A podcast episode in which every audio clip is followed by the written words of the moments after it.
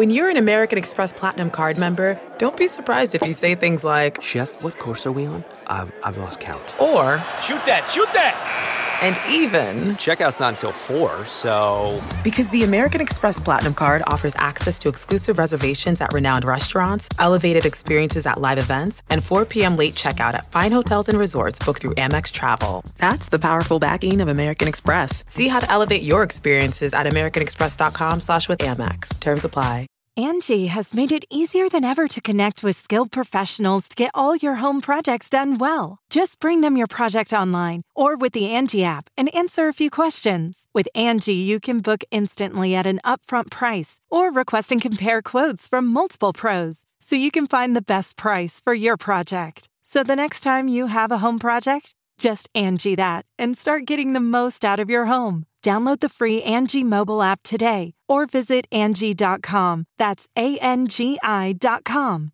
Hello, thank you for joining us. This is the Nerdist Podcast number 776. Katie Levine is sitting across from me, super sure producer, am. wonderful human being, Thank you. animal lover, I do. sports fanatic, Yep. also Nerdist community corkboard reader. I am right Katie, now. Katie, what is on that corkboard?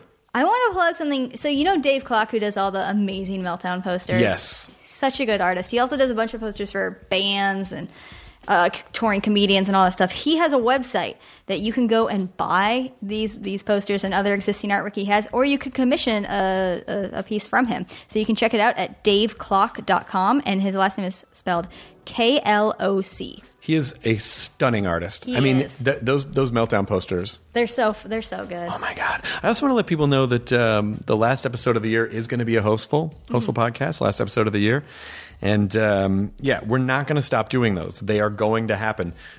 Jonah has been so busy uh, between the Mystery Science Theater news and doing Hidden America, and Meltdown just got picked up, Oh, and he's yeah, been on the.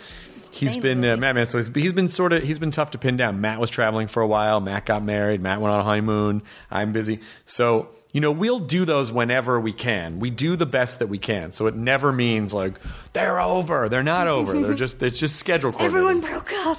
Well, I think the thing to do from now on is that we'll just have to really schedule days where we can do a couple and then just bang and then just float them out there. So we will definitely be doing those. At Midnight's on a break right now. We'll be back uh, January 4th. So January 4th, uh, we will be back on At Midnight. Very special uh, special guest back on At Midnight. We got uh, first day back. We're doing a Doug Benson week. We're Oh, doing a week of. Doug Benson. He's on every episode the first week back, starting the 4th. That'll be fun. Doug Benson, Jonah Ray, Michaela? Watkins on the 4th. Uh, we got uh, Doug Benson, Matt Besser. We got Chris Cubis, Jamie Lee, Rory Scovel. Then Paul F. Tompkins, Hodgman, Oh man, Whitney That's Cummings. A really good lineup. Yeah, we have great lineups coming up. So that's at midnight on Comedy Central. Midnight on Comedy Central. I say 11:59, 59 seconds. It's technically 12:01, but let's not mince words. Okay, let's not mince times, people. Uh, this episode is Tim Roth. He is in Hateful Eight, Quentin Tarantino movie. I'm so excited for that. I can't wait to see that. It looks really stunning. And if there's a movie that could open around the same time as Star Wars, would that have been weird if Chipmunks had been the number one movie? Yeah, and everyone's And just, "Didn't like, not- that coming. no one would have seen that coming. But obviously, that did not come. Uh, but Hateful Eight opens on Christmas Day. Quentin Tarantino was just on the podcast, so you can listen to that too. Uh, Tim, really, really sweet guy. I didn't know. I was a little afraid of Tim because I always think of him as like he's a really serious actor. It's yeah, gonna and be he was like, super easy to talk to. Wasn't he? So fucking charming. Scout loved him. Scout- I always take that as a good sign. Scout loves when she loves Scat- someone. yeah, and you know that because she slightly lifts her head. Other than that, she's she's quite still. Here's Nerdist Podcast number 776 with Tim Roth. Now entering Nerdist.com.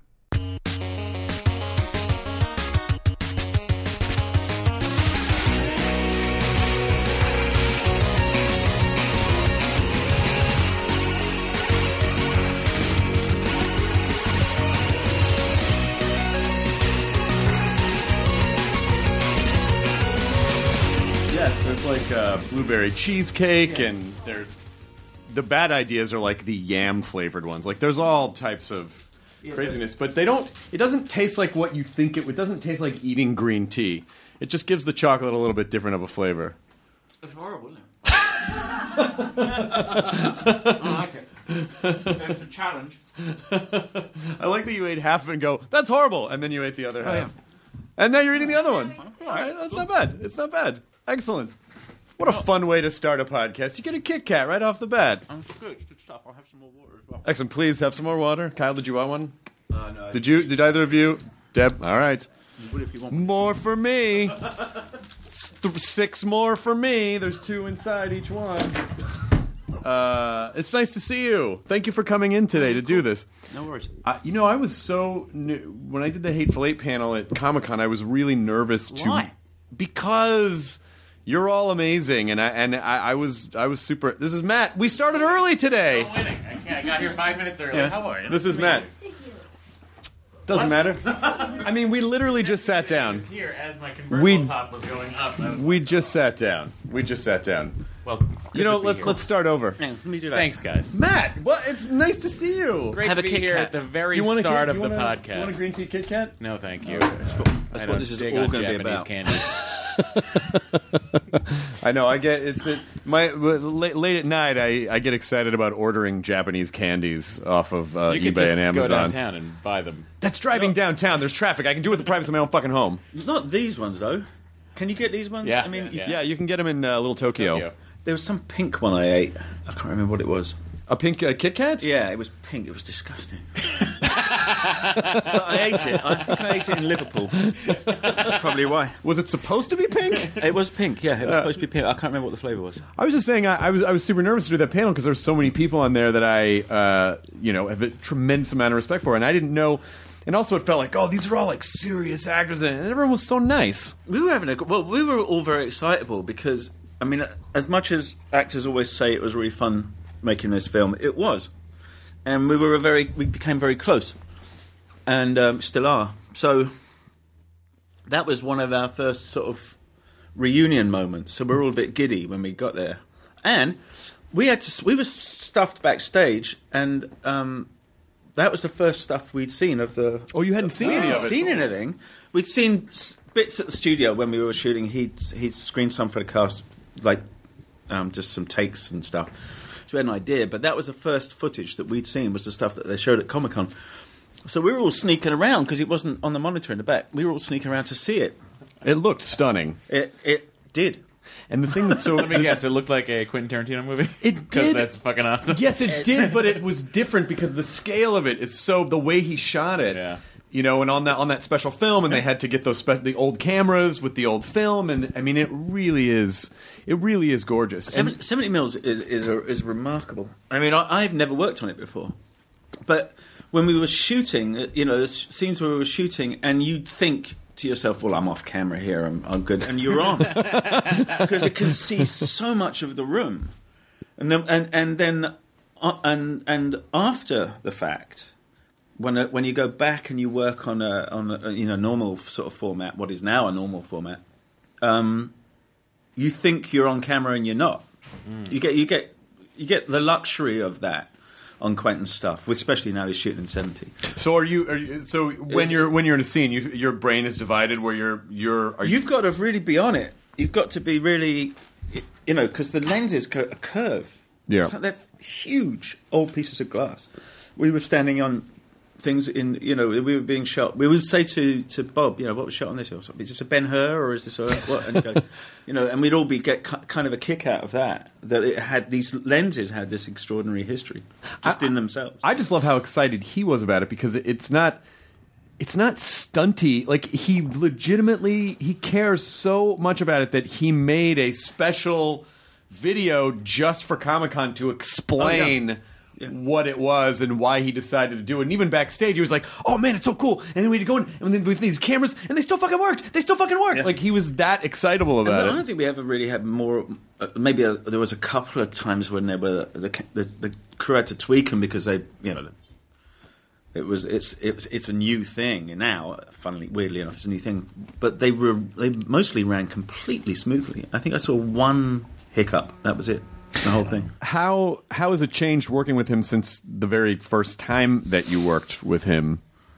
Well, I feel, I really feel that he's um, the same guy.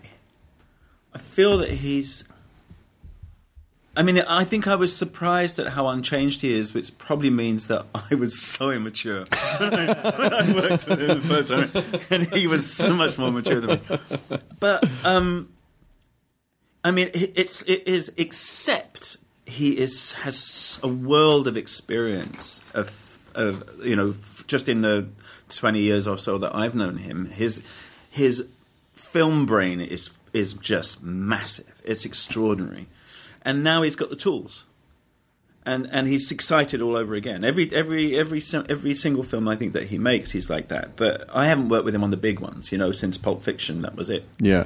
Um, and and and now I see that he can do that stuff. I mean, he really knows his way around. It's it's really exciting. I used to sit on set and just watch him figuring stuff out. It was it, I could see him a light bulb go off somewhere, and he, off he was doing something. You know, very very very clever stuff. Yeah, because we were. T- uh, He's a brilliant director. He's brilliant, and we, we were. ta- I was talking to Robert Rodriguez about it a couple months ago. About it, it's so it's great to see people who can operate outside what the sometimes creative process killing entertainment system infrastructure can be and Sure. you see someone just kind of go okay i'm just going to sidestep that and i'm just going to keep doing my own thing the way that i want to do it and Oh, yeah. not worry about all and that And he stuff. will continue until he stops. yeah well certainly now he, yeah His, yeah, but even then, now, I didn't see any. I'd never seen in, in, in any of the films that he's done any compromise at, at all. Do you ever feel That- any that I'm aware of. that you're He aware might- of. He might tell me I'm wrong, but Do you ever feel any control as an actor, or are you good at releasing control of stuff? with him, you don't need to. I mean, the, the, the stuff is so good when you get it. Yeah. Um, you don't. I mean, it's it's it, it speaks for itself. It's quite incredible. He's the only director. I'm trying to think of anybody else that I've worked with, and I don't think there is anybody else that I've worked with where you would go where you would go to him and say, "Give me a line reading on this." Uh, this wow. and and because you got to you want to get it to where the music is is where he had it in his head when he was writing it, and it's and it's weird because sometimes you miss. Um, we all had this experience with him, and we sometimes you, you'd miss. And you go, okay, I can't, I can't get it, and kind of, and he would have to make that sort of jump for you, that make those sort of synapses go pop, by just telling you exactly what was in the music that was in his head, and he will tell you if you go off, if you if if it doesn't, it's not sounding good, is kind of what. Yeah. I mean, it's like there's nobody in there. I mean, we all have bad days as actors, but he's he's cast us all, so we're all there for a reason. Mm-hmm. And then, uh, but you know, we, ha- we we don't we don't necessarily hear his music. You know, sometimes. But in general, just in general, in the business, do you feel? Are you good at relinquishing control of? Because it just, I mean, an actor really is a. It's a terrifying job. You never know. You don't have control over what's going to get used. You don't have control. I mean, you can pick. St- I mean, when you get to a certain point, you can pick stuff, but you don't always know what's going to work or how's it how's it going to come across. You really have to trust the people you're working with. I'm all right with it. I didn't used to be. I used to uh, jump up and down a bit uh, um, and scream and shout. Now, if if if I'm, yeah, I, I think I, I think I am much better at that. It's, it's a director's medium. It's not an actor's medium. Right. You know, um, writers get TV kind of, although it's a bit, but we get theatre really. But um, and his was like a play, weirdly enough, in many ways. Uh, but yeah, I think I'm pretty good at it. it. Generally, actually, if I find I'm being directed by a bad director, which is quite often, um, I'll just sit back and relax. Just let it be. Done, man. Yeah, I mean, you can be in, you know, if you're in, a, or if you're in a bad film, you know. How can you tell? Like, what what are the signs when you get on a set? Can you tell right away? Like, oh yeah, this guy doesn't know what he's doing. How, You how, pr- how, how most, can you most tell? of the time you can. You know, you, you you can generally tell that before. I think. Yeah. I think most Like people. before you step on the set, you yeah. know. Sometimes you do. Is it indecisiveness or lack of vision, or is it just oh, this person has a vision? It's just a bad vision. I don't know. It could be anything. I was. I did a really, really bad film. Um, a long, long time ago, before I came to the states, I did a bad film, and I was out um, on a different continent. Arrived, came to a set, little back streets, you know, really, you know, really no English being spoken or anything like that. Walked onto the set, and it was a director that froze in the headlights. Three days it took us to get one two two or three line scene. Yeah, and that was like ouch, and far away from home.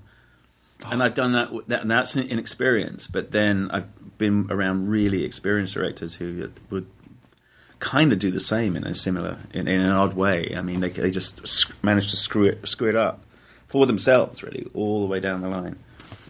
It's weird, And you're you never, a- you never know what's going to happen. You there are only a few people you know that uh, what's going to happen with. You can tell in the, in the when you meet them. You can tell. And you feel okay, like once something comes out, you of just going, well, that wasn't. I mean, you know, it's only so much I can. No, I'll go out and sell it if I if it's part of my deal. You know, I, I, it's, it's, it is part of the actor's deal to go out and lie. I mean, it is, it's our gig. You know, sometimes you run away, but uh, quite often you have to sit there and you have to say it was a really good experience and, uh, and it's bullshit, bullshit, bullshit. And it's kind of funny that it, that is totally acceptable because You've got to do it because it, the, especially now with the, everything being so big. Yeah. You know, media being so broad. Um, you know, and also when you've got films, that's how they get get seen. You know, I guess sometimes that's you true. don't want them to get seen, but No, but it is. But it is. It's, a, it's an acceptable amount of lying that no one would ever blame you for. Even if someone was like, "I think he's lying," they go, "Yeah, but what's he? What's I- you know, it's for no, the greater no, good." you just know. But the um, what I like doing is watching. First, a couple of things I love doing when when I would look at uh, actors on telly doing the on the red carpet. I like hunting down the publicists. Right? I just watch. I don't, I'm not interested in the actor. I'm just watching the people behind getting nervous and going, we've got to get that. Oh shit, he's coming, and you know all that going on. That makes me laugh. And then the other one is watching when you've got junket. You know, an actor's been on a really, Yeah. really, really fucking long junket, and they are toast. oh yeah. Watching them try to engage, and it, and they're being asked the same four questions, and they've been asked them for about three months now, and they can't remember quite if they've answered it yet, or if are they in the right order, or, or are they answering one that I did? I mean, it's just the right, you know, because it's always going to be the same four. Always going to be the same four questions, pretty much. Yeah. I would What was it like working with? Yeah. Um, it? on the What- set, what if was- you were in the old west, what would you? I know. What do you like? Do you prefer playing good guys or bad guys? Do you, do, you know, and so on and so on. So you know that they've been asked whatever the question is. What was it like being on Mars? You know, uh, whatever the question is. Yeah. You just know they've been asked it a lot. You know what's what sucks though is because it's it's such a junkets are such a part of the this uh, stratum of soundbite culture. Yeah. that it's very because I've seen people try to throw different types of questions. It's it's not your fault. No. It's just the way it is. and you know. and and it and that also has its own pitfalls because then the person is like, I don't, uh, I don't know. Can we just fucking talk about? You know what I mean? It's like they, their brains are so melted they don't want to be too challenged in that moment. But then something does come up, and that's when it's. That's what is kind of fun. It's like out of the blue, if there is a good one, you go, you know what? I never thought of that, and uh, and then you're off to the races for about you know a minute and a half. I think it's really, I, and then you got to get on to You're the next. back with that one again. You're gonna go sit in front of the poster again, and then I weird fell asleep in the middle of an interview once. in the middle of it. It was in. It was. It was in Cannes. It's true. You don't know this one. So uh, it's a true story. True story. I'm in Cannes, right, and I'm there with um, a film I've directed. Actually, I only, I've only only directed one film. So I'm there and, and we're working it, you know, because it's a really non-commercial film. Working our asses off. So we're doing press, press, press, press. press. But we were at, it was a point when we we were I don't know how long through the tour we've been. We've been at, doing this for, for mm, you know, a couple of months probably. And there's that thing when you're being interviewed in a, in a, in a uh, another language. So I'm doing the four questions, right? And it, it may be five. Um, and it's but I remember it was in Japanese. So the woman asked me the question.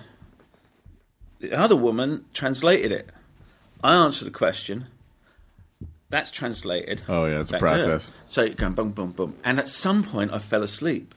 It's been a long night and a long day. and I, but my to this day, I don't know how long I was asleep for because they were so polite. Of course, the Japanese would be incredibly They were. polite. They were really so. They just sat there. So it, it could have been a really long time. I could have been snoring my head off for all I know.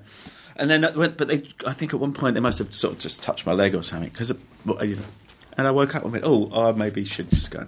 Splash. But it can get like that, and sometimes in your in your mind you're screaming too. screaming to get out, screaming for help, screaming for Yeah, anything. or, count, or count it backwards from twenty or something. I mean, that is it. You know, for for for all the people. so rude. it's so rude, yeah, and it's not your fault. but for all, I'm in trouble now. You know, but then for but honestly, for all the people, well, yeah, and the, and the and the job of a publicist, I don't envy that job No, right. at all because you have to.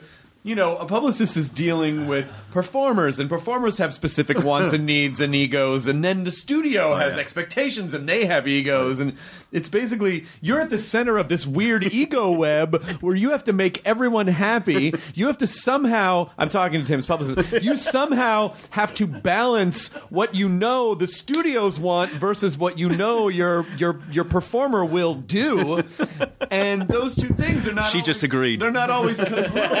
that is a very difficult. She's that's a- it now. Yeah, It's true. I mean, you're kind of a babysitter to a lot of people in a, in a weird I'll sort tell of you way. what was funny about publicists when I didn't have one. Right, so I would arrive, and it was during Reservoir Dogs, or maybe before. I can't remember something. Like. Anyway, I think it was. I think it was. I think I got. I came on board with Stacey. It was during that. right after. Right after. So I would arrive, and uh, th- there'd be press to do. I'd be doing it, and everyone else was in the bar. I'm like, why am I still yakking?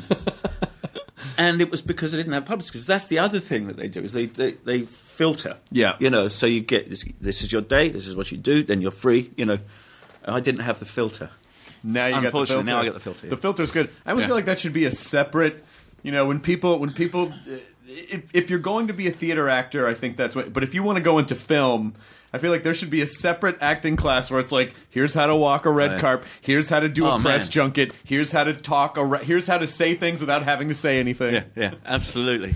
It's I'm a the master of that. No. it's a skill set. Yeah. And it's weird, and, and I kind of feel like having done so many episodes, having done almost 800 of these episodes, I, I find sometimes, you know, people are actors because they don't necessarily want to be themselves all the time. So I- I've, I've found. They like being other people. So sometimes when you put them under an interrogation light and you start going, tell me about yourself, Yeah, yeah, yeah, they get a little like, uh, I don't really want to talk. Yeah, I think you should be. I mean, I, I was watching before I, I came out here to do this. I was watching Dick Cavett interview um, Robert Mitchum, which was just on TV uh, in my house this morning, and it was ex- it was exceptional.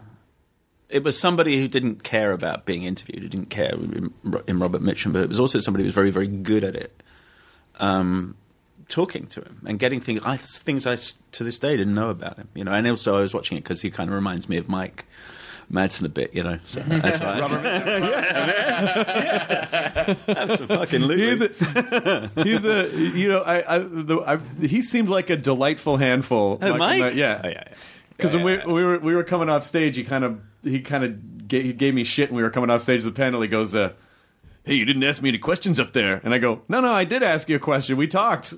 we we legitimately." And he goes, "No, man, you left me hanging." And I'm like. I go, no, I don't think I did. And he was like, yeah, man. And I was like, okay, well, I'm sorry. Like, I just didn't know. I was like, well, I'm not going to win this.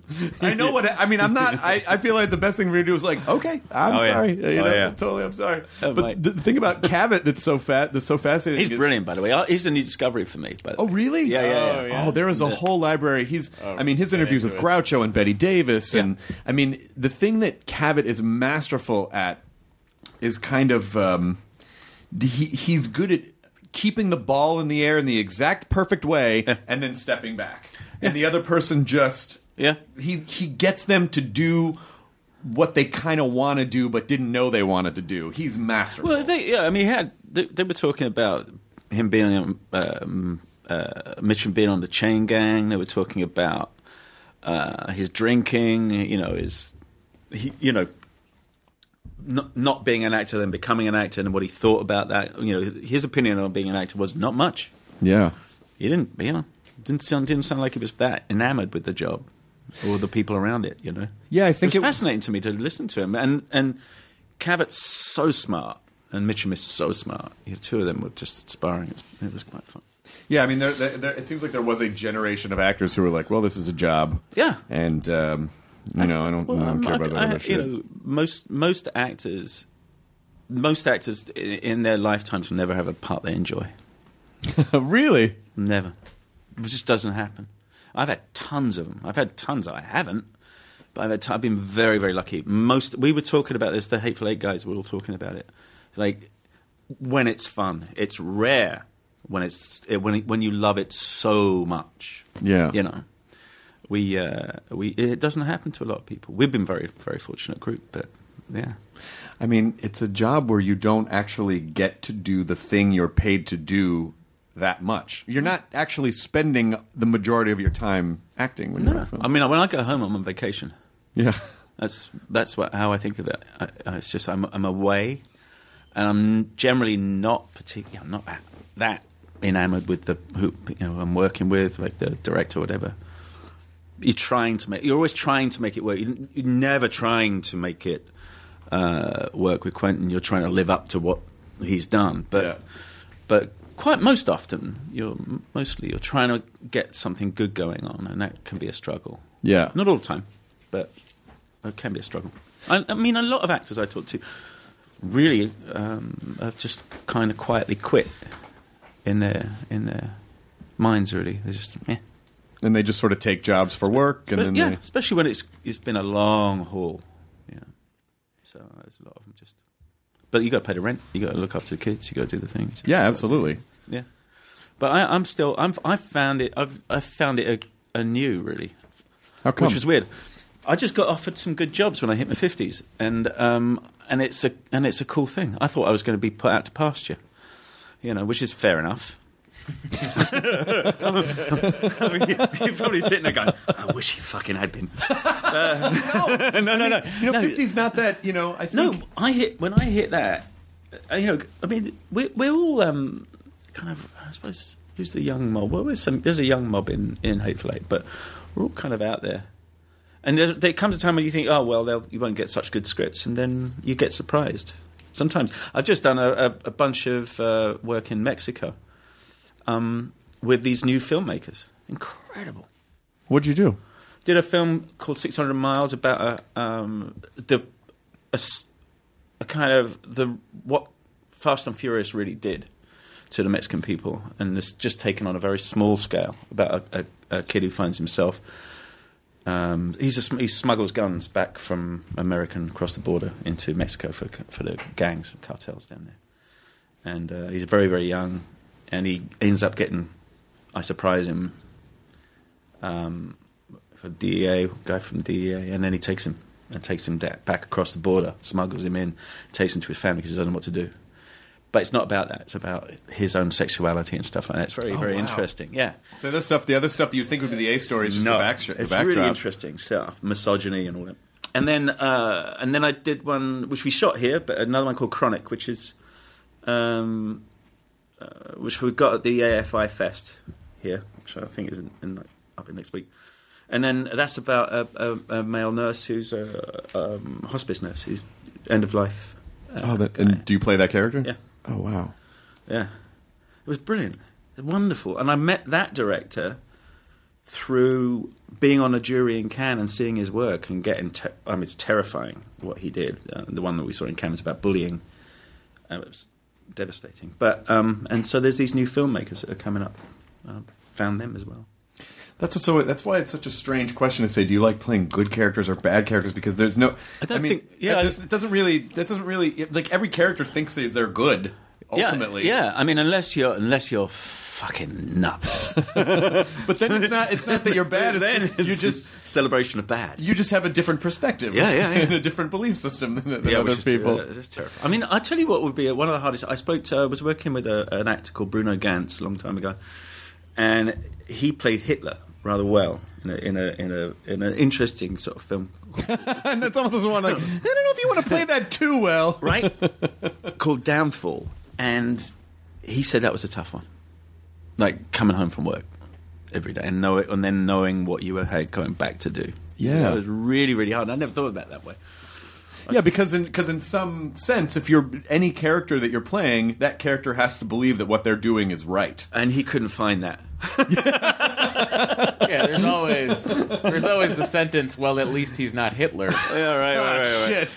Yeah. I had literally Hitler this time. Yeah. God damn it. Yeah, with a moustache as well. you, and you're going into a hotel. Oh, yeah, fuck, you know, go hide out in your room. my god!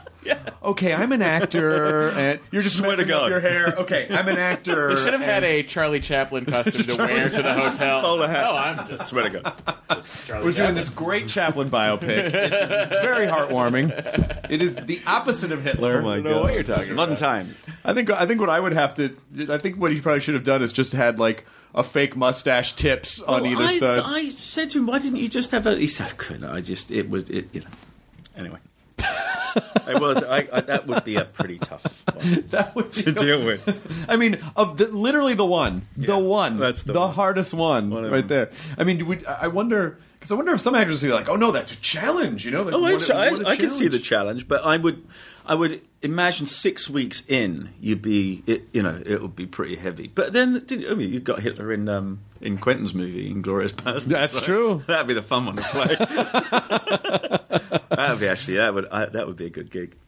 I mean, I, I you know, I think it's, I think it's probably healthier emotionally if you can approach it more as a craft. Yeah. Where you're not so arty about it, where you take it all home, where you can go, well, this is a job, and I can leave it at work. Oh, and then I can oh, go oh, home." yeah, I, I'm that. Oh, you are? Oh, I I'm not. I'm, I call them Methodists. I'm not one of those. I can't. I can't take it home. I switch it right off. Oh, that's good. I mean, I can, I'll look at my uh, stuff for the next day and um, uh, get ready, so I'm, I know where I'm where I'm going. But no, no, no. It just doesn't Absolutely seem not. like. I mean, obviously, I don't know. Everyone's got their own path. I just, to me, I can't imagine how that would be enjoyable of having to do that and live. You know, especially if it's, in, Yeah. if something you're doing is intense. Yeah. It's how some people work, though. I mean, they, they they take it home with them, and they really do that. And it's just, I mean, how you work is how you work, but it does seem like that would be really tough. Yeah. I think we kind of, when we were kids as actors, we, we, we kind of thought that's what you were supposed to do because De Niro was doing it, or you'd heard that that, Sure. was the case, or whatever.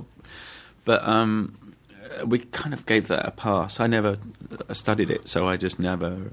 I think it. I think it switches.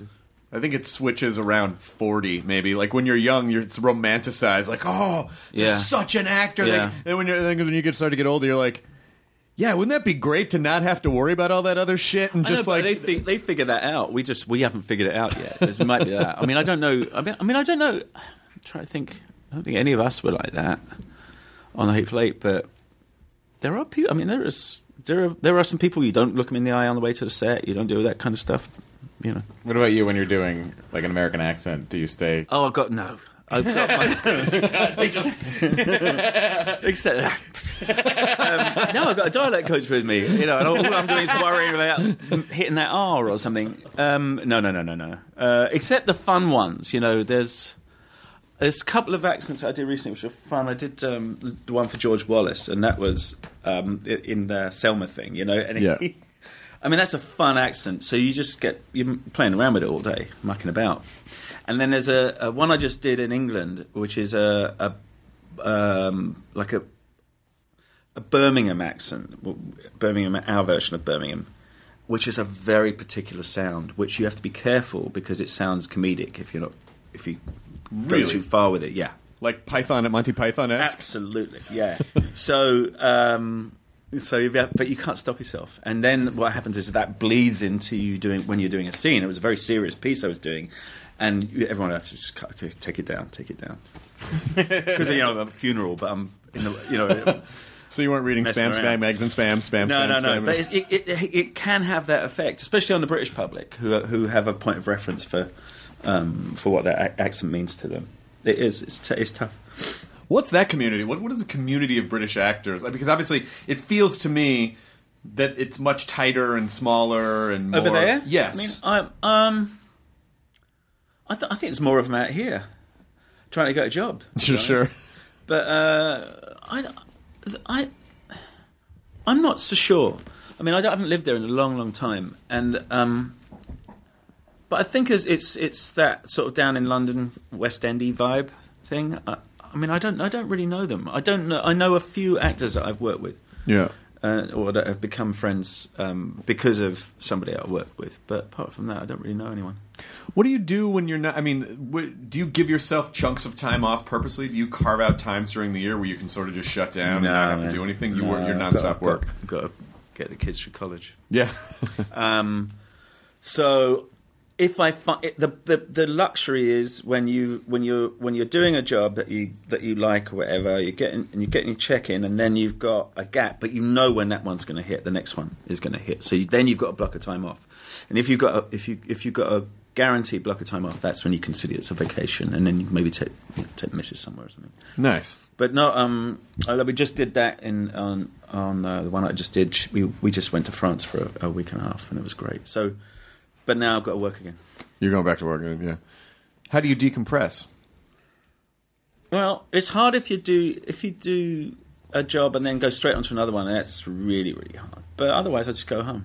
That's it. That's all I do. You know, I like those stories.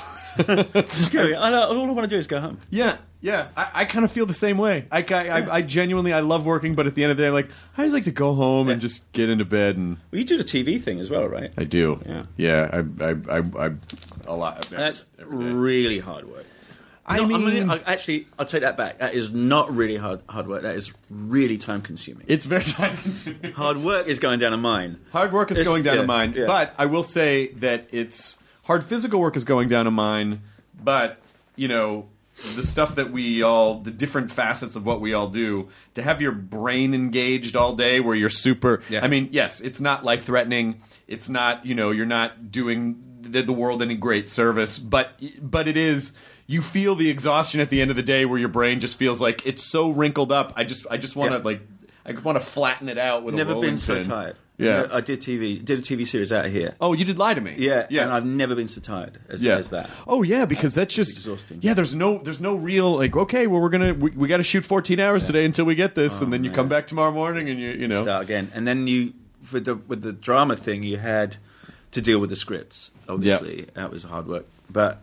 You know, so you're working on the scripts and trying to get make them better, doing what you can, and then but you're and then you're filming all day, and then you've got you've worked you're sliding through till the till past the midnight, and then you're sliding through again and again and again till like two or three in the morning at times with, you know, doing that. But then at the end of the week, you're you're halfway through your weekend, and you still got to learn the script for next week. yeah.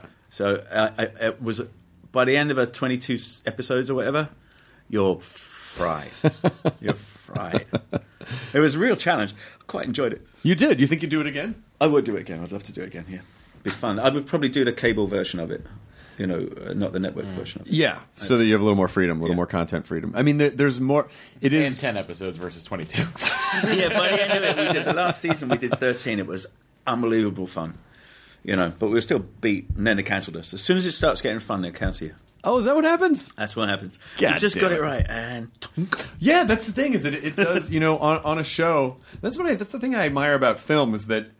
You there's no real margin for figuring shit out. You just have to figure it out because you have a very television. If you get a few seasons, like oh, you know, okay, oh, we got, Oh, it, yeah. you know, Oh, yeah. you watch a season. Okay, let's next season. Let's go back and fix this. Oh, then by season three, you got it. You have it locked. You're ready, down. and that's when they kill you. Because season four is when they have to start paying on the syndication. that's right. season three. season four is when they start Oh, yeah. renegotiating. Yeah, yeah, that's right. You're like, bastards. It was going so well. We got enough. Ah, fuck. Really? And then you, and then we go abroad, and they don't know we've been cancelled. You- oh, really? The way people watch TV now is not with commercials. In No. the, you know, they just, nobody does. When you making more of those? Never. Shit. All right. All right, yeah, and they're bummed. Yeah. It's funny anyway. I enjoyed it. When you guys were on um, uh, on Hateful Eight, was it were, were you all kind of squashed somewhere in the middle of nowhere? I mean, were you guys spending your leisure time together, or was it we're working and then we're kind of going off and doing our own? Well, thing? no, we were in um, in uh, in the mountains in up in Telluride in Colorado, and and there was this this, this very small town, so we would see each other. With some very nice hotels. Was yeah, but we were. I had I had a little uh, like uh, a little apartment thing, and people were all over the spot. You know, it was great. Some people were up the mountain. Um, you know, you could, you, they could choo- choose to be if you had your kids and stuff. They'd go up and stay up there, and then. Um, but we were there for quite some time, so I, you know, I, I used to run into um, Kurt a lot. We used to like the same couple of restaurants. God, he seems like the best dude. He's fucking hilarious. He is so much fun. We love the Kurt, but he is. He's he's um, you know, and then you're looking at him going, he's the easiest one. We te- we all group text, right? It, we've been doing it since during the the film. We still do it. There's loads of it going on, and. Uh, and he's the easiest one to find silly pictures of because he's been around. he's been around, right, for a fucking, you know, he's, He's been been making movies acting since you were a- He was a child. Yeah. Yeah, it was brilliant. So, so he's really good. You can hit him with a, you can hit him with a picture pretty quickly in response to something that he said. he's, he's amazing. He's amazing, Kurt. He was our, sp- we had the some award thing the other night, and he was our spokesman. He's Send him gifts of Captain Ron. Yosemite Sam. Um, no, he's, he's a phenomenal guy. Phenomenal guy. But you know, and but most of the time when we were working, especially once we got down to LA and they built the the, the main set on a soundstage, and it was refrigerated. So we would go in and it's freezing. You know, put all your layers on so you could see the breath and all that going on. And um, but we'd come out, take coats off, hang them up on the peg, you know, and it, we had a, a little coffee circle was going, and whoever wasn't, you know, needed in, in the scene or whatever was set outside, and we, and it's that that's when we really got to kind of know each other a bit, and and uh, everyone's just telling stories. Can you imagine sitting around with that lot telling stories. That's crazy. I mean, I can't even. Bruce Dern, It's fucking crazy. right? And although Bruce mostly he'll get into really big, incredibly detailed film conversations with Quentin. I mean, amazing. And Kurt, Kurt's good at that stuff. Um, or he wants to talk about uh, football. Um, I mean, soccer Soccer, yeah. uh, well, as you would say. And he's a really he's Sam's really into that. So I mean, but all of the stories were going back and forth, and, and that was for about uh, about three months when we were here. It's extraordinary. Do you, Really do you learn from those guys when Yeah. you were? You do. You learn by watching them. You sit you sit and watch. You know, watch t- Kurt take a room. You know, watch Sam take a room, or Walt, or any of them. And any of them. I, uh, I'll tell you, I learned a lot from as well as um, Jennifer Jason Lee. Oh, she's incredible. God, she's good. She's really good in this. She's gonna. She's she's amazing in this. But her patience. That's the thing. Her and Kurtz, both of them, because it's the situation they're in, um, had to be very patient as people, as actors, and were extraordinarily so. I found. But all of them, all of them great. The guy who's um, James Parks, who's uh, he plays a stagecoach driver. He trained for about five months. He can. He's the only actor in the world, I think, qualified to drive a six-horse stagecoach. Oh wow. It's going to come in handy. Uh, Wells Fargo called. They want to do another ad. oh no shit! Your guy.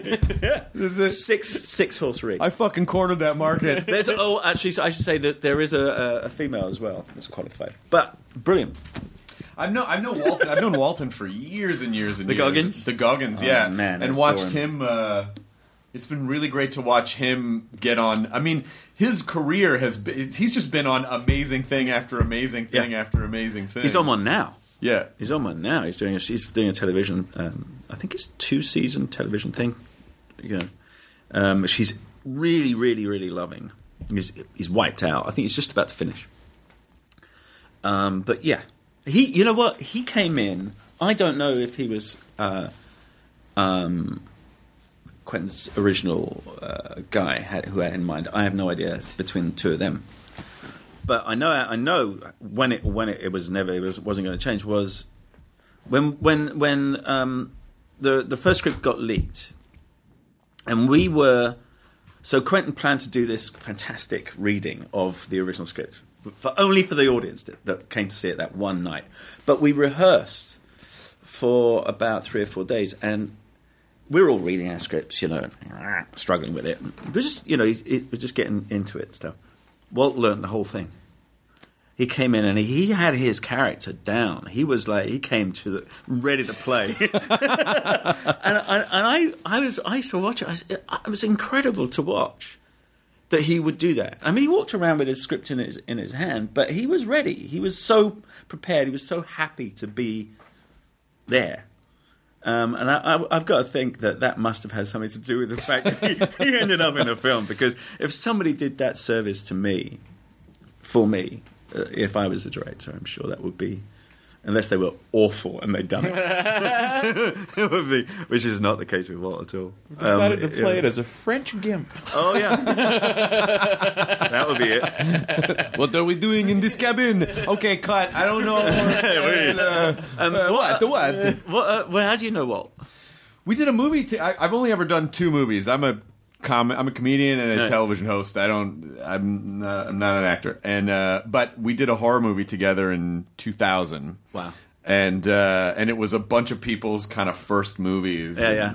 This other guy named Rainn Wilson who ended up being on The Office, and Walton, and me, and and. Uh, I don't know. It's just this fun little small movie, and so we've all kept in touch over the years. And it's you know, it's He's a truly good man. it's just one of the fun things Yeah. about getting older and being around for a while. It's like, oh, it's been so fun to watch everyone kind of go off and find their But own isn't things. what's happened with him? I mean, it, like you're saying earlier, it, it, like his his career because he came into town with like you know seventeen bucks in his pocket. You know, I mean, he he really did do that thing as a kid. But then you hear and you hear stories like that, like yeah, well, in this rehearsal, he came in and he, He knew everything and he nailed it and he made decisions, oh, and yeah, it's like, yeah. okay, well, the, you know, he's yeah, but that doesn't always happen to the good guys. I mean, even if they do do that, they don't always get the gig. That's true. You know, and and and more often than not, to be honest, they, they won't get it. So it's when it when it happens to somebody who's fantastic, such a good a good heart, heart, hearted person. You know, it's pretty great. Yeah. you know, he deserves everything. Yeah. that's coming to him. That guy, he's a, he's a truly good man. he is a he is a good dude, and that that smile, He's Oh got my that God. smile. Oh my god. Yes, you'll, you'll be able to see that in the movie. That's why he's that's why he's, he's, he's so great at playing those kind of dirty characters because he's But just this is that- like, yeah, I mean, and you'll see, you'll see in in uh, well, you've seen a little bit, but you'll see in uh, in Hateful Eight his characters. Whoa, that's a good one.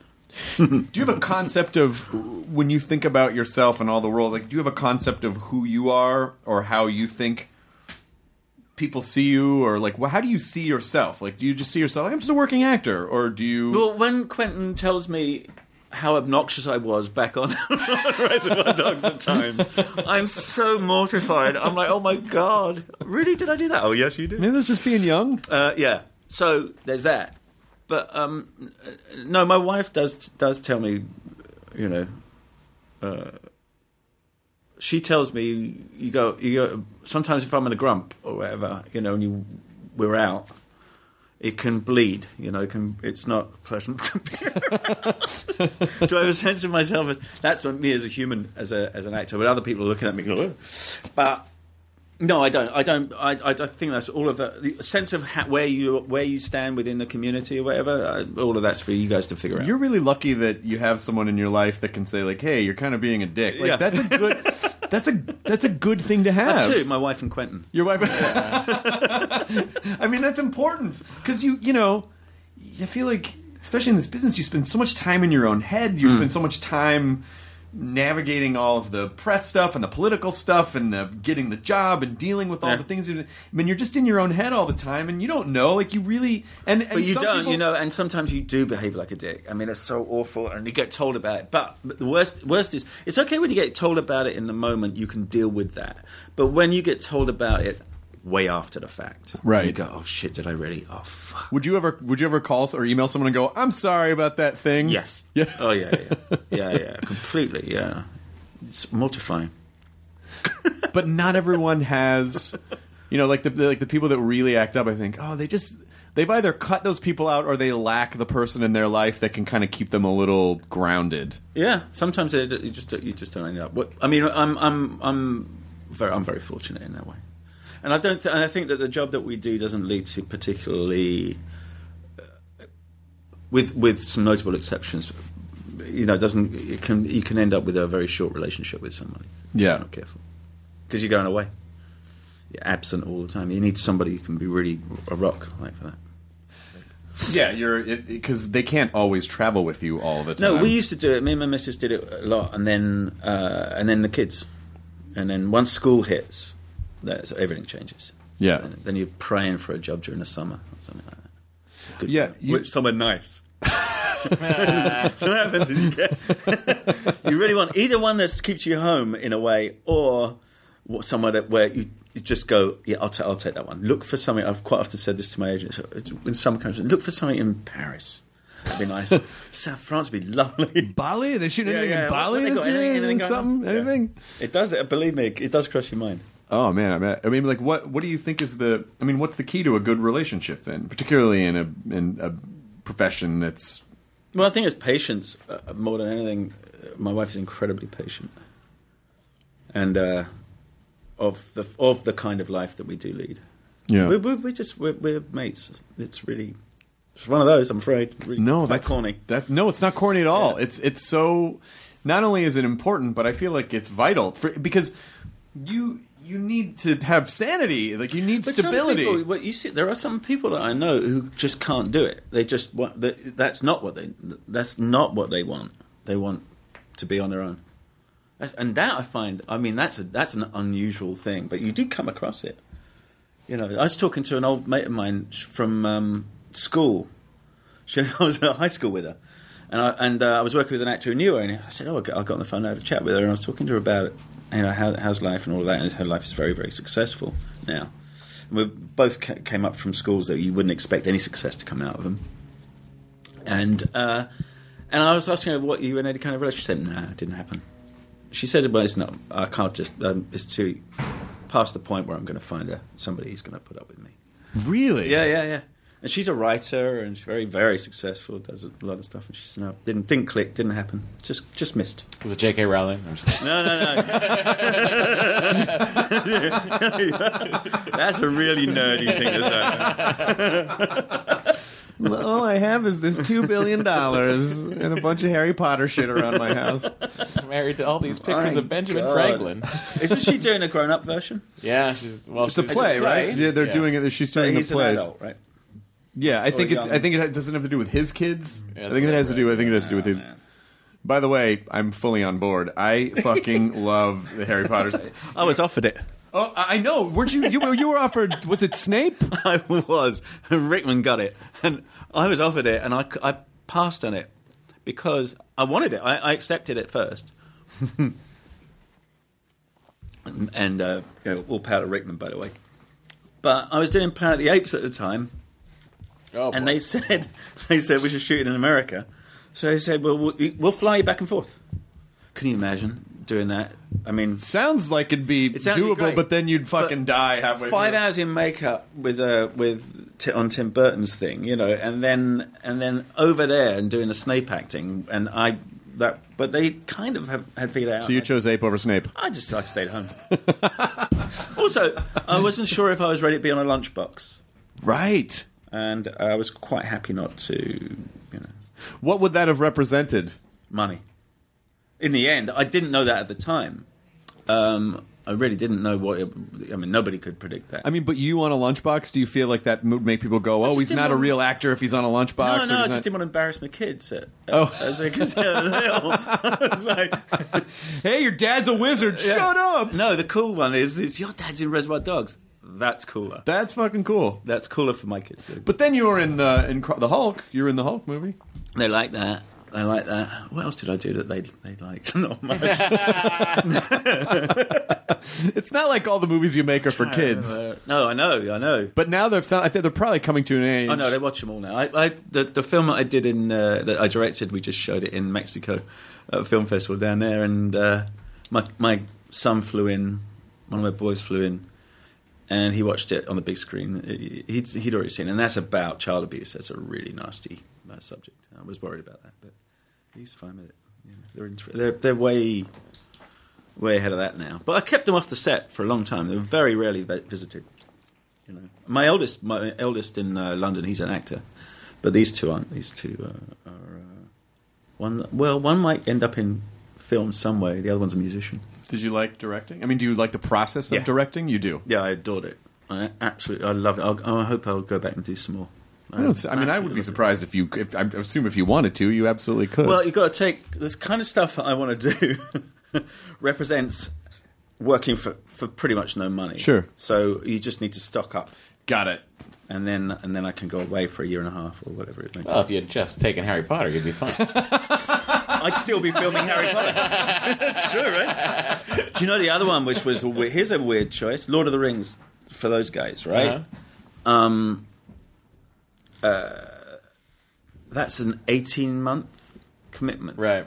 So they all went to New New Zealand, I think, right? Yeah. And then they and the, but the ones with the kids, go to school there. They had to. I mean, it was you. You have to make a serious, and they do two films back to back, right? Yep. Incredible. They spent the better part of 10 years down there making Yeah. Lord of the Rings movies. But that- and that's such a specific, you know, I mean, uh, It's, almost as long as the running time of those movies. Yeah. did you? Who did you on the on the nerd front? What do you prefer, the Hobbits or the Lord of the Rings? Do I prefer the Hobbits? Well, I, you know, I thought Return of the King was such a great action-packed movie, and and I like resolution film. Yeah. Like I like films that sort of resolve a storyline. And so I really loved. Ret- I mean, I, I think I'm more on the Lord of the Rings side than I am the Hobbits. I mean, I Yeah. like the. I, I definitely like the Hobbits, but Lord They're of the more Rings. uh, adult kind of. yeah, it was just so much more. Yeah, I, I just, I really, and also at that time, that's when late '90s, early 2000s are. You know, there was such an evolution in film, particularly in fantasy and sci-fi and superhero films, because technology finally made it plausible. Yeah. And so, you know, this is where you had X Men and Spider Man and then Lord of the Rings. And, and so, this you have this glut of these movies that ultimately help create the larger tentpole for Comic Con culture, Yeah. which was pre existing but much more focused on comic books. And so, it, so now it's, you know, like they really established the culture that we're in. They helped establish the culture right now. So, I, I, I can totally, I see the allure of, hey, you're going to be in this iconic thing and it's going to be really amazing, but also realizing, hmm, do I want to do this for 10 years of my life? I mean, that is a it can commitment. be. It, it, it I mean, how long has has um, Downey been doing Iron Man now? Uh, 10 years. That's extraordinary. It is, but you know, I mean, it's like, but you know, in his case in particular, though, I mean, I think, I think most people forget now that he was relatively unemployable before Iron Man came back. I don't know. I worked with him. I did a short film with him. Um, it's a f- he hilarious. My problem was keeping a straight face. I don't mean because he's not awesome. I just mean Oh, at no, the you- time oh, he, had, he, had, he had gone through a bunch of stuff, and Yeah. so it was hard. I think it was. I think there were difficulties insuring. You know, Oh, yeah, all of that, And yeah. so, and it completely revitalized, and now he's. I don't know, man. His, his, his. I think he he had an extraordinary thing about him where he was he he managed to not only to survive, which is is is, is tricky in, in itself, but he was forgiven by um, the American press in a way that I don't think I've ever seen anyone get. You know, I think as con- on- you know a few times. I think as long as because obviously you know, and look, I don't know I, he's fucking adorable. That's why he's amazing. Uh, incredibly funny. the panels that I've met, he was so warm and charming, and and also he's been fucking phenomenal in pretty Yeah. much everything since the early '80s Yeah. that he's done. And uh, but I think in his case, I think people can be forgiven. Of, I think not that he needed being to be forgiven, by no, but just in terms of like on the work front. on the work front, Mm. I think when someone is legitimately look, you know, obviously I had an addiction, I had things I was going through.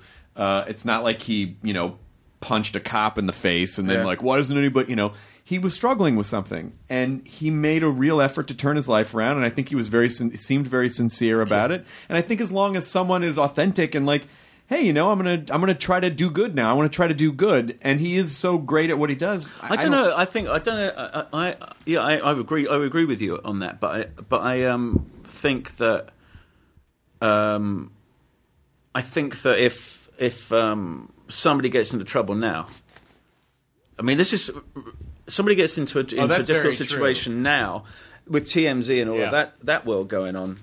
I don't think it's a Yeah, I think if Robert Downey Jr. had woken up in that, that couple's house Mm. now, as opposed to, you know, when was it, the mid late '90s that that happened, that he got so fucked up that he ended up in someone else's house. I think if that happened now, with the culture that it is. Know, the now, reason that I disagree with you is because the more Charlie Sheen did that shit, the more people. but he doesn't work. He doesn't.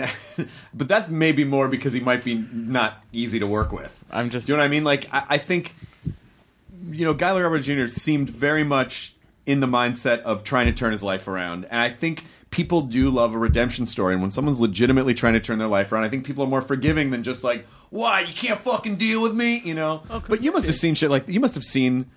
I saw. You must have seen it happen a- hundreds of times. Oh God! Well, I, I never, I'm never really aware. I'm, a bit, I'm a bit dim. That's actually a blissful place to be. To be I- I- honest. But there was one guy I worked with who who did that, who was um who who you know managed to turn his life around, and I saw him. I, I ran into him, um, uh, fairly recently, and I didn't even recognise him. So, uh, you know, an actor. Oh, and he turned around for the positive. He turned around really, really for the positive, extraordinary things. You know, some people never come back. I mean, I've I know people who never came back. My father never came back. He was an actor. He was in the he was in the war and things that he, the world that he saw. He it, it destroyed him. He never really stepped back from it. Was this a and this I assume was at a time where people who were suffering from PTSD probably didn't understand that and maybe didn't, didn't know there was no term for it. right Shell shock. shell shock. And there was there weren't there wasn't a, there wasn't a community necessarily of therapists who were like, "Come, we'll help No, you." and, and we were English, and, and we all thought that therapy was an, was a, a, a pretentious American concept, you know, Right. Which in fact not it's wrong. it's Still not. not wrong. No, but it was it was because my dad was actually American, and then became English. He he, he did the reverse um, immigration thing. He went to work in the. He was in, from Sheepshead Bay in in New York, and um, and then he uh, they put him on a ship. Him and his family had a horrible family, and they sent him over to England. Um, his parents took him to England, and he put him to work in the brick factories. And he, him and his um, his siblings, I think, probably blackmailed his parents into getting him out of there. So they took him down to the paper mills and the um, the hop fields down in in uh, the south of England. And then I think when the the war came along, he was about he didn't have much of an education, but when the war came along, he jumped in early and stayed for the whole time. oh my god! I mean, you know, and he was a tail gunner in bombers. I mean, for fuck's sake! I mean, you you, you, you, you hear about it and you're like, this poor guy never had a chance. Like, you know, he- He was funny though. I mean, he was a, he was nice, he, he was good, but it, it still just stayed with him. I think the, the things that he saw, he told me a few of them, but he would very, very, very rarely talk about it. But the things that we we that he saw, uh, he he never came back from. I don't think. Really. have you ever thought about exploring that as a? Oh yeah, oh yeah, yeah, yeah. Definitely that kind of world. I mean, he ended up in Italy. Uh, He taught himself Italian. Ended up in Italy and then came back, came home, which he should never have done. How come? He was, he, enjoy, he was enjoying himself. He came back to, oh, I better go see the family, you know, and that was it. Oh, right He right. got back again. He wouldn't get on a plane, so. Wow. Oh, well, I would imagine. Yeah, yeah, yeah. So he, by the time you came around, was he pretty? Had he somewhat s- stabilized? Up to a point, and he, but he was a journalist. So uh, he was, a lot of his work, he was an alcoholic, so a lot of his work was in pubs. Sure. Be meeting people in pubs, and it was just never, you know. I mean, yeah, especially you think 50s, 60s, and British culture, which Oh, is yeah. very much a pub culture. And I imagine at the time, people probably thought it was weird if you weren't drinking Yeah. or at the pub. Like, oh, what's Yeah. wrong with. Uh... Yeah, it was weird. And then you know, all through, all he made it through. He made it through to the eighties, late eighties, and then that was it. He died then. But he, um, but he was a Communist Party member. He was a rabid socialist. He was a very groovy guy. Um, we used to go on demonstrations with him when we were kids. You know, that was anti-Nazi league, all of that stuff. So how do you? How did you kind of? How did you escape that? Like, how did you? I went to art college. We were we were I I was a, a regular sort of working class um, uh, high school in England, and then in a in a in a predominantly black neighbourhood. Uh, um, so I was I kind of stood out a bit. like a sore thumb. I mean, there were a lot of white kids in the school, but uh, you know, it was a the neighbourhood was a, was a place called Brixton, which is yeah, I know. I know Brixton. Yeah. well, that used to be you know, was groovy and happening, but it was predominantly black. And me and a couple of mates, I wanted to go to art school. I, I just want that's what I wanted to do, and I got in to a very very good fine art school. But me and a couple of mates, uh, as a joke, auditioned for a play. and it backfired, and I got the lead, which meant that I had to sing and dance. It was it was called Dracula Spectacular. what the fuck? Oh yeah, That sounds I know. amazing. Oh yeah, I had to sing and dance. I was play, I had to play Dracula. and the, the teacher. I asked her years later. I said, "What did you see?" She said, "I saw I saw someone on the run." So she said, "Come here," and she gave it to me. I, I just didn't know if I could. So I just and I did it, and I fell in love with it. So now I'm trying to get plays and stuff, but I'm going off to art school, uh, which I, I actually ended up ditching college and and uh, becoming an actor, just signing on a on the dole and becoming an actor. But What that's are- what I did. It was just a, it was a, as a joke. What are some of the songs from Dracula Spectacular? I can't remember, but I do have the script at home. I can look them up for you. I kept it. That I can't. believe- I've never heard of that before. That sounds amazing. Yeah, yeah, it was, it was, but I, look, but the problem with it was that I, that meant that in front of all the bullies at school, right, uh, of which there were quite a few, I had to get up and sing and dance in a in a silly costume, and I thought I'm dead. I'm dead. We have to do three performances of this. I am fucking going to get killed. But the reverse happened, and all, all everyone they loved it. So uh, I just kept getting. That was my mini version of, of a little bit of Hollywood fame. Was walking around school and people going, "Oh, is that guy in track?" Yeah, I, that actually happened to me at, at high school. Hey, it's was Dracula Spectacular. dude, but not in that accent. yeah, isn't that weird? It was probably more like, look at that cunt over there. Oh, Oi, rough I like the performance. Why'd you hit me? Well, that's how I express love. habit.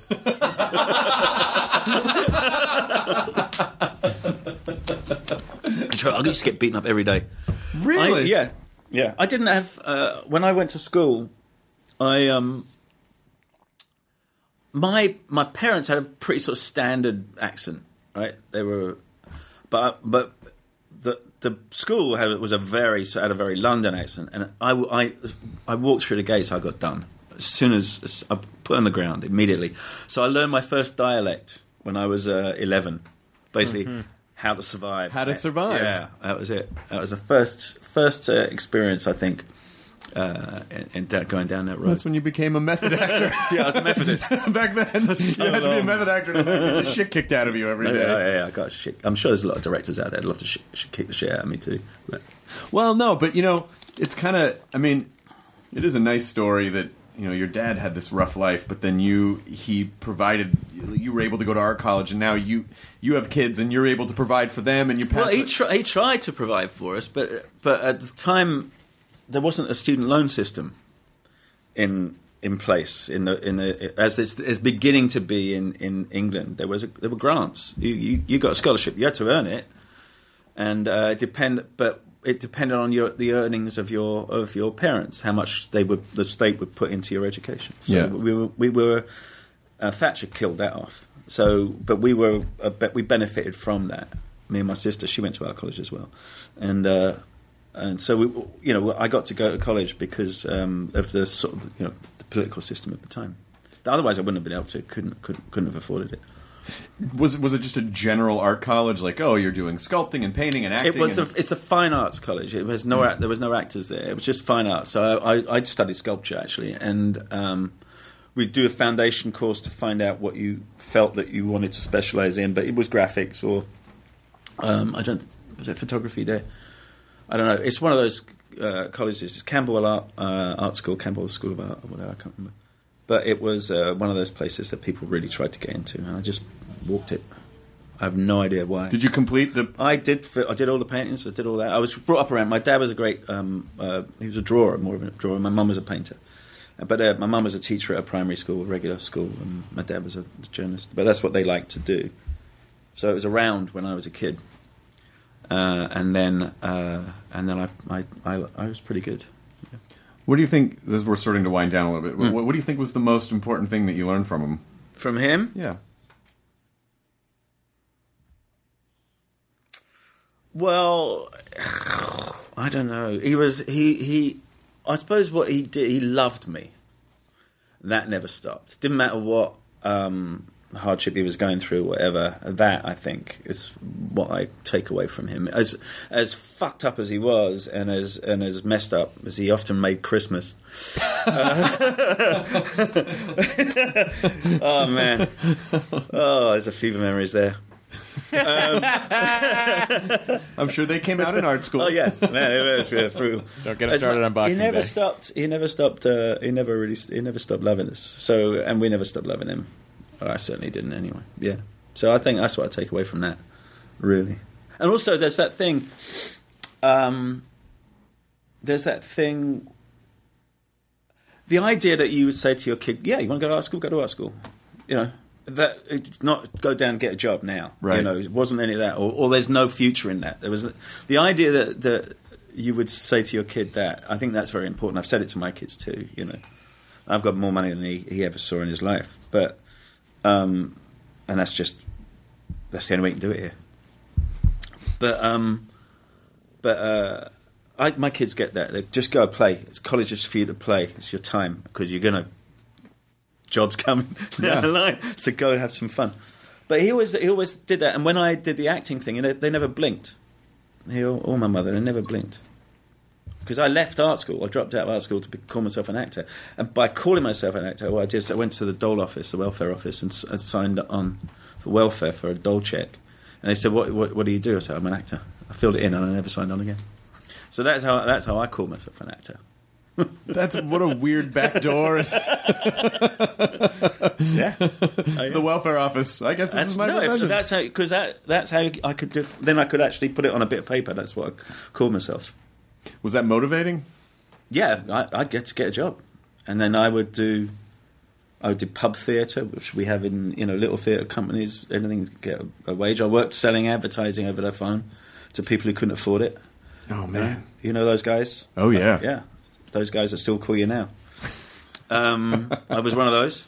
I did. I did anything. I worked in a. I worked in a pub. Did you know anything? Try and get some money, and then uh, and then got very very lucky and got a lead in a film, in a television film. And was that it from then on?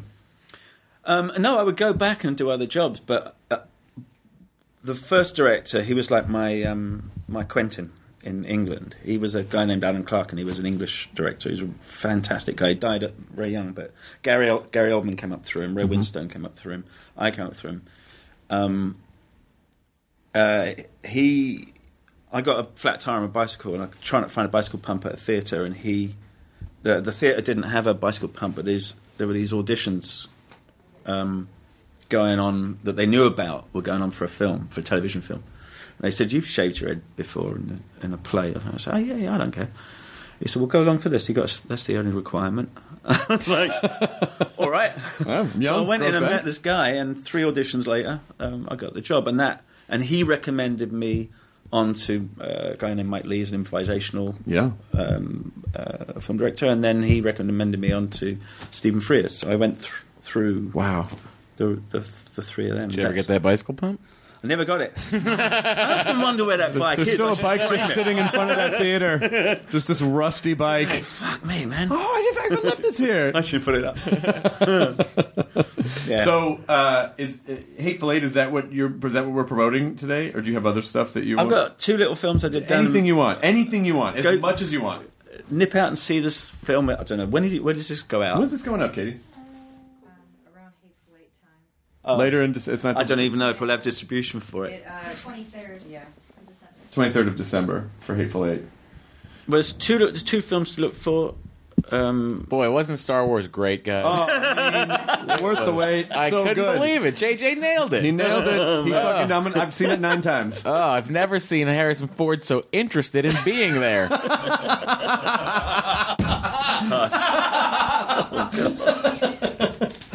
oh, what do you think is going to happen? I think it's going to be huge. Right? It's going to be fucking It's just- enormous. Oh, it'll be the biggest billion in movie. It is Yeah, the Billy, movie. I mean, I, and I'm not even. I'm not even worried about jinxing it. It is the No. movie of the century. Yeah. There's no question because, you know, I think.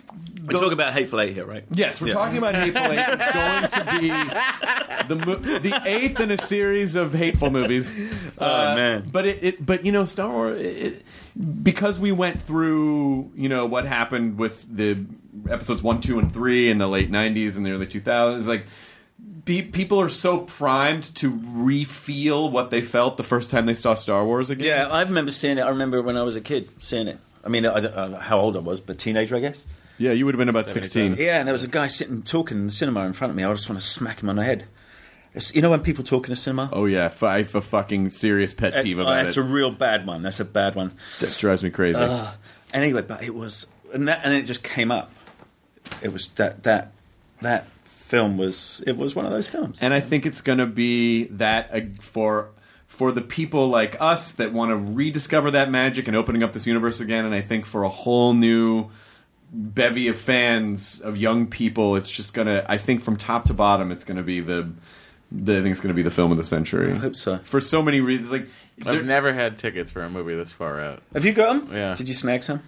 I, I haven't. Uh, yeah. Uh, well, I'm. You, you'll probably see it before us. Uh, Oh, you got you got you got things to do. I don't know. I- you know, there's some perks. I mean, we've all seen it by now. It's December 23rd. oh, what Christmas times we're having here on this podcast. Oh my god, where am I going to be? I don't even know. Actually, I'll tell you what. What? I'm hoping to be. It depends if we can swing it, because this uh, Hateful Eight opens on Christmas Day. Yeah. So I want to do what I'm trying to do. My wife said she's up with it, up for it. Is go to one of the you know the Christmas Day screening. Yeah. and go take the kids. You know, take them to see it, and then go home and have the dinner. But I don't know if I'll get away with it or not. But um, I think what that'd be we're trying to do. great. They want to do it, but it's whether we can get in. You know, and where where it's showing and all that stuff on the 70 mil because I want them to see it on the on the big screen. Yeah. Completely. In what ci- what what area will you? What region? You'll be here. California. Oh, great. Oh yeah. I think there'll be. I think there's going to be enough screenings Yeah, I of it. You'll can't be able wait. to find something. You'll be able to- When Yeah. Django came out, I saw that at the New Beverly. That's where I Really? where I went to see it Wow. first night, and it was fucking awesome. But I and I feel like 70 millimeter. I don't want to see it at the New Bev. I think I it's- want to I- see I it can't first. I remember want to see it where on a it's- bigger. I saw it at the Chinese theater. I saw I saw Django at the Chinese theater mm. and Inglourious Basterds at the Chinese theater. I gotta a tell you, good- I think He's it'll the- have to be on a bigger. yeah, Uh, it'll have to be. Yeah, it'll have to be Yeah. something like that, right? yeah.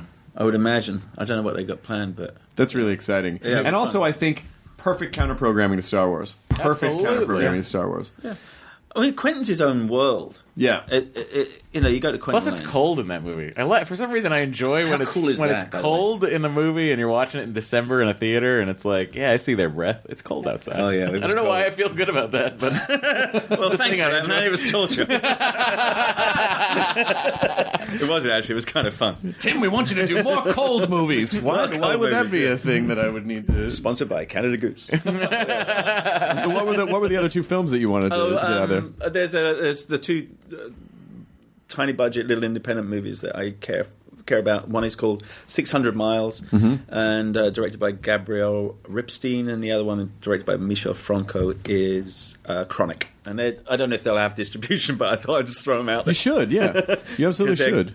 Great young filmmakers, they really are. They're very very cool people. So. Anything, anything, anything next year that you you want to talk about, or anything that you're working on that you that I- people don't know about yet, or I can't yet because I mm, haven't made my mind up. Okay, But there's a couple of really cool things. the Snape origin story. Oh yeah, we playing Snape in the West End. Snape, for some reason, is now a vampire that sings. I don't get this. Snape's Dracula Spectacular. Snapes and capes. Is No, it's, it's it's Snape at Hogwarts putting on a production of Dracula Spectacular. that, uh, that some of the students show up for because Right. they feel bad Yeah. for him Yeah. because like no one wants. God, man. Maybe I should have done it. no, no, no, no.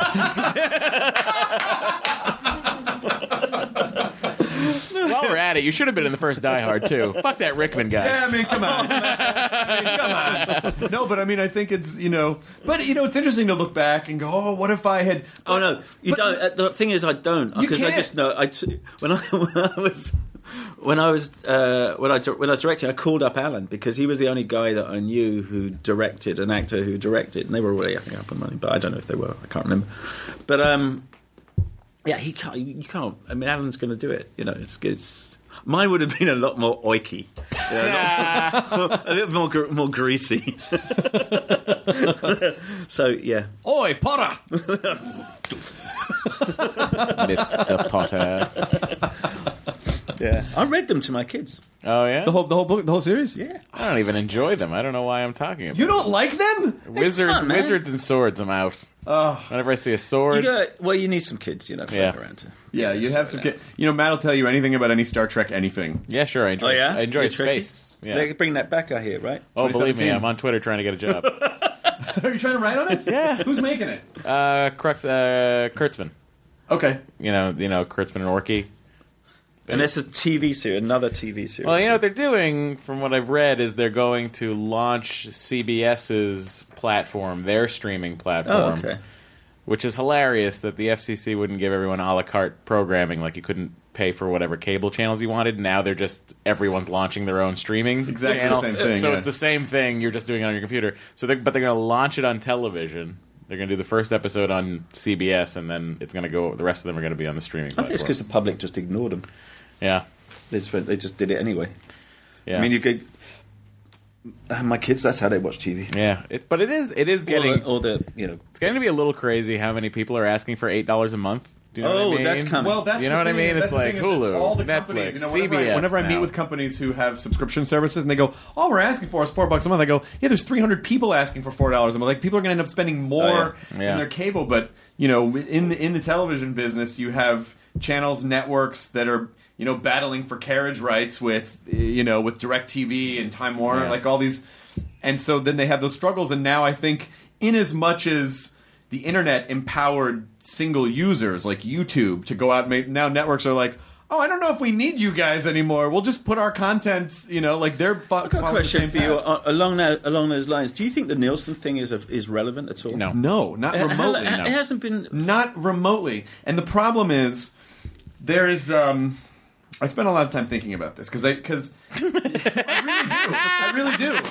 Well, I do because they kept bringing up the ratings. I'm like, I'm like when I was doing Yeah. it, It doesn't. The only It thing doesn't count. The only thing the ratings mean anything to are advertisers, and when advertisers adopt, you know, a lot of people who run the big companies that buy ad time. Yeah, yeah. Those people, a lot of them are older and not as in touch with how things work, and so they are still. And sooner or later, they'll start to die off. But they they are more in touch with the old way of doing media, which is you look at Nielsen, you look at a small sampling of people who would t- also take the time to do it, and they that's the number that they live by. If you could just get advertisers to look at a different metric, so the problem is it's creating it's finding an algorithm that creates a metric for true social penetration for any piece of entertainment because the nielsen i'm going to bore the shit out of No, no, no, no. The- I find I find this to be quite interesting. the Nielsen number. So like shows that are considered like oh these are shows people are watching. You know like there are popular shows that actually don't rate incredibly highly according to Nielsen,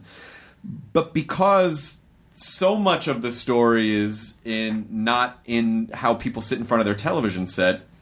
There's DVRing. There's you know people are streaming. There is a certain amount of cultural penetration that's not being measured. That is actually, I think, the true number.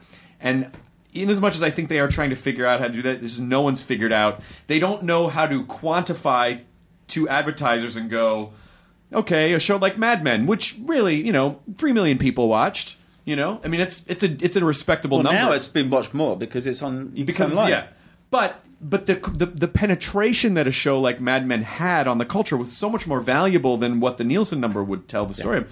That it's it's getting advertisers. It's finding a metric that measures that thing that then advertisers But don't will you accept. think that the networks are, uh, are sort of in on it because because they're still trying to cr- tell the advertisers that they're relevant. They're That's still right. trying to, to camouflage the fact that that's over. there are certain. I, I guarantee you, there are shows that if there if they if you saw what the true number was, networks would not probably want that information. They want it out there. Yeah. So right now, it, there is a they you know the main networks have a certain amount of control, but you know as with any digital as any any revolution, which is certainly happening right now, sooner or later it's going to tip because people are creating streaming services. They're going to form direct relationships with consumers, and and then it's not all that shit's not going to matter. It'll be like the old days of television where it's like you know. Uh, Mr. Bubble Soap sponsors the Lucille Ball Comedy Hour. it, it, it kind of it should. it- That, if they want to do it, that's pretty much what it's going to have to be. Ultimately, yeah, yeah. yeah. Sponsored by Marlboro. You know. Sponsor, yeah, sponsor, sponsored by Marlboro. Chesterfield, the president. Barney the dinosaur, sponsored by Chesterfield. Welcome to the Dumont's programming. yeah, no shit, right? but that's you know product integration. The people are already doing product integration. It's you know it's it's already out there. But it it, it is going to take a paradigm shift in how it's calculated and what advertisers are willing to accept as. But you know, just like any kind of structure that's dying out. Some people are afraid to let go of the way things were done, but they're gonna get. It's going to evolve past that shit. Well, I mean, I mean, Direct TV is now AT and T, Yeah. right? right. They fucked That- me. that- yep. There you go. I got away from Uverse, and then all of a sudden, Yeah. guess what, buddy? that dish is and pointing isn't at that AT and also- T. That's Murdoch too, right? Yeah, So that, anyway, if you actually sit back and look at who runs what, it's three people, It's yeah, three It's people. three Imagine. lizards and humans. Yeah, yeah, and they usually are lizards. What are we doing? It's sort of like it's kind of like the Vincent D'Onofrio character in, in uh, Men in Black, where Yeah, it's just like water, he's yeah. barely holding on Yeah. to the Oh, he's a skin. cockroach, Yeah, right? yeah, he's a giant cockroach. What are we gonna do with the masses today? Like, we're gonna fuck everybody. Do you know, was- wasn't there one time when Murdoch tried to sue um, Um, the Simpsons, and they had to tell him, break it to him, it was actually his show. Was it- a- I didn't hear that story, but that's an amazing story. I don't know if that's urban Accurate. urban myth, but it, I, I have a feeling it's true. Where he went off because they kept saying things about Fox. They do the fake Fox Yeah, news yeah, the scroll and do all that bottom, shit. yeah. They tried to go So after let's him, go after him. I want to go after him. Um, excuse me, Mr. Murdoch, but uh, Frank, you own that. and not only that, that's the show that ultimate. You know, The Simpsons and Married with Children were the two shows that like made Fox Right. Fox. oh yeah. That they wouldn't have been. There wouldn't have been a Fox network without those Yeah. two flagship shows. Yeah. you know. So that's kind of funny. That's like. There's the other urban myth is one. Two guys in a pub got went out. I don't know if it was in England, but they, they went out and they trademarked 21st Century Fox. Oh, two guys trademarked 21st yeah, Century and they had Fox. to buy it off them. That's, I don't know if that's true or That's not. But fantastic. I went, wait a minute, oh, those are the kind of stories I love. that can't be true. That one. I, you know, there. I don't. I don't see why it couldn't be true, especially in an era, you know, like we just in the last thir 25 years. You know, there were people squatting on URLs. You know, like well, they do it to politicians. yeah, Yeah. all the time when They they, just did when it they're to going to Trump. run, they've already got you Yeah. know, trademarked their name or, or got, got their website, their domain. Ah, do you run any? Do you do any of that stuff? What's that? Yeah, like any web stuff. Do you? Is there, No, no. There's not a. I might can't be. imagine there's. A, I'm sure there's a timroth.com, but it's probably not. Uh, yeah, I've got nothing to do with any of it. Do you? Do you ever see yourself? You know, uh, uh, going into d- digital. He doesn't see himself. He's Dracula. I never even Dracula. Look in the mirror. mate. Nothing's there, Chris. Matt, you know, sometimes I want to slap you for interrupting. I'm that was a genius callback. That's pretty good. That was a beautiful. That was It's fine. so no, the beautifully thing to do done. Is to cut out all reference to that, so people have So no people- and then keep it in. Yeah, yeah, just like Dracula doesn't cast a reflection. and, then- and just leave crickets. yeah. and then Matt just came in with this weird Dracula reference at the end. That 50 yeah. Usually it's crickets. You- would you ever see yourself making digital content for a streaming platform just for the sake of you, You know, mean to be, uh, acting in it? as a director? oh shit, yeah. Yeah. Oh yeah, yeah, yeah, completely. Yeah, I don't care what. I mean, you still, you still, it's, it's a new way of of performing. Yeah. You know? Oh yeah, yeah, yeah. I mean, I like, I like the whole Quentin uh, purist uh, notion. I haven't worked with on film for a long time. When I shot, when I directed, I shot on anamorphic, on widescreen, so I understand his his kind of, and also the celebration of cinema, but. I haven't done. I mean, most of the stuff I do now is digital, and that what's, what's the difference between that and Amazon or Nothing really. I mean, is it's it's the delivery systems are getting the getting the stuff to people. I guess that's really the most important But thing. Quentin's argument is, it. Uh, who wants to watch TV in a crowded room? right? You know, and I take that point. But it, it, and and the just the idea of you know, sitting in a, in a room with a group, group of stran- strangers experiencing something is still uh, uh, has such a huge amount of. Well, his movies are such event movies, and Yeah. it's such the you, you because the because he does things that no one else will do. You need it's so good to see that with a community of people, so you can all like holy fuck or laugh yeah. Or, or be or like be complete. I mean, but it is. It's I think it's harder and harder to motivate people. You know, because we're creatures of convenience. It's harder to motivate people to put on pants, leave their house, park, go sit in a Yeah. theater. If it's a movie where someone goes, I could have just fucking watched that on my iPad. But I'm wondering if that's. I'm wondering if that is the case. Uh, well, uh, certainly in France, they go and see movies. They're, they're really obsessed with going to see movies and that, and that experience. Um, I'm wondering if that's a, a, a, a thing that's changing in the in the in the states more than it is. I think I think what'll probably end up happening is that going to a movie theater will be, oh, that's like a fun weird thing that like Like a people- drive-in. like a drive-in. Like people used to sort of take it for granted. You go see movies, but people like Quentin and you know JJ and Big Guillermo, like they'll make movies that you need to see on Yeah. a big screen that are appropriate for that platform. Yeah. I mean it's all gonna. You know, it's all gonna c- suss out that way, and then there's other stuff where you're like, I could, I can just watch that on my TV. I don't need to go sit in a theater and see It'd be that. awful to be that director though, where you can go where you are the one that they're saying that about. Yeah, I mean, I don't need to if- see that in a big screen, right? Ooh, if if man. if you're Ouch. If you're if that type of storytelling is important to you, I think film will have its own kind of specific subset of storytelling that is that you'll start to see the delineation between oh that's something you should see in a theater versus you don't need to see that in a theater. But uh, yeah, I mean, and, and, also maybe just, I mean, I, I, I, I actually, I really go with Quentin on that on that thing, and I'm, I'm, I'm, I will be doing those um, digital films, you know, and all that stuff, but because, um, but I go with him uh, down that the celebration road and I think with him. because- I really because- do. because there will be a delineation like that. You're going to see more people in the Quentin School style of filmmaking. I hope so. Who will make films Yeah. that they know they want specifically to be seen that way. Yeah. And I think in a way you'll start to see a better crop of film that is made for cinema. Yeah. You know, it's just like it. it everything is so splintered. So media is so splintered. It's like you know, and everything kind of has its own way of telling a story. Even down to Vine or Instagram, Yeah. there are specific ways to tell stories, and film is gonna. I mean, like theater film is just gonna be its own. It'll be like theater, but Yeah. theater film. It, Yeah. sh- I think it's just gonna be different, Yeah, yeah. and you get to sort of pick, which I think is hopefully, sort of fun. hopefully we can just sort of dive around. But I mean, I, I, I like the when you shoot on film. There's a there's a there's a kind of nervous edge to it because there's only so much of it. yeah, I mean, it, it costs a lot of money, and there's only so much of it. Whereas if you're on, on a you're shooting on a hard drive, you just keep shooting till Well, the- that's why. That's why you know, whenever you see practical effects, you go, "Holy shit!" They really. That's- there was real craft Yeah. in that. They Yeah. could have just cheesed it out. I mean, like, I, there's a real art to CG. I'm not disparaging people who are CG artists, but I mean, but because a lot of people misuse it because Yeah. it's cheaper, can be cheaper. When you see practical effects, you Yeah. go, "Oh wow, that's really crazy that someone decided to do that." Yeah, I mean that, that was what I think Tim Burton was trying to do with Planet of the Apes, but um, you know it didn't work. But you know it, it, he he he could have gone down that road. That was it was just available at that point. In the studio, he him and he was like, fighting to make a dark movie, and they didn't let him. But Would you say Quentin is the guy of all the directors? He's the guy that you're most simpatico with. Like, you go, oh, we're just. Uh, I mean, I I'm not. I mean, I we bump into each other at festivals. That's how it's been for a few years. I'm, I mean, he he asked me to do Inglourious Basterds when unfortunately I was doing the, the TV show, so I couldn't do it. But um, but you know, this is kind of us just read, you know, rediscovering me, just me rediscovering him. This is new. Are you watching directors on each project as a director? Are you watching and going, "Oh, this is how they do that," or "This is how they tell that story"? Or do are you seeing that, or you're just paying attention to your? I'm just watching them as me. I mean, some people just.